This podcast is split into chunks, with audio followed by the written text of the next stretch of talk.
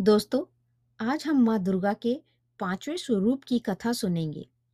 नवरात्रि के पाँचवें दिन स्कंद माता स्वरूप की पूजा की जाती है। भगवान शिव और माता पार्वती के छह मुखों वाले पुत्र स्कंद की माँ होने के कारण इनका नाम स्कंद माता पड़ा। इनकी चार भुजाएँ हैं, जिनमें एक हाथ में वह पुत्र स्कंद व दूसरे हाथ में कमल का फूल पकड़े हुए हैं। ये कमल के आसन पर विराजमान है। यह वात्सल्य की मूर्ति है। मान्यता अनुसार संतान प्राप्ति हेतु माँ स्कंद माता की पूजा की जाती है। कुमार कार्तिकी की रक्षा के लिए जब माता पार्वती क्रोधित होकर आदि शक्ति रूप में प्रकट हुई तो इंद्र भय से कांपने लगे। इंद्र अपने प्राण बचाने के लिए देवी से क्षमा याचना करने लगे। कुमार कार्तिकेय का एक नाम स्कंद भी है। इसलिए माता को मनाने के लिए इंद्र देवताओं सहित स्कंद माता नाम से देवी की स्तुति करने लगे और उनका इसी रूप में पूजन किया। इस समय से ही देवी अपने पाँचवें स्वरूप में स्कंद माता के रूप में जानी गई हैं। एक और पौराणिक कथा के अनुसार एक राक्षस था, जिसका नाम तारकासुर था।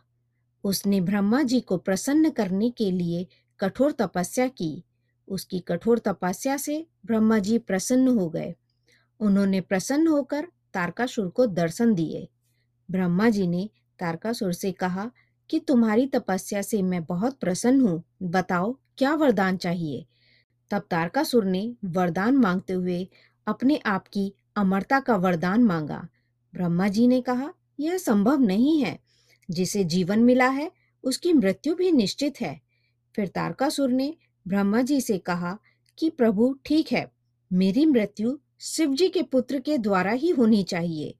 ब्रह्मा जी ने कहा, ठीक है, तुम्हारी मृत्यु शिव जी के पुत्र के द्वारा ही होगी, और वह फिर अंतर्ध्यान हो गए। अब तारकासुर बहुत बलवान था, उसने लोगों पर अत्याचार करने शुरू कर दिए।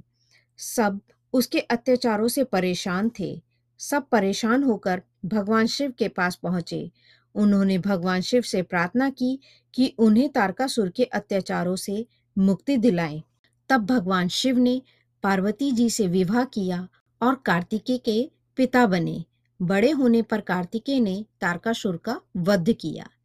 तो यह कहानी यहीं पर समाप्त होती है। फिर सुनते हैं माँ के नए स्वरूप की व्याख्या माँ के छठे अध्याय में।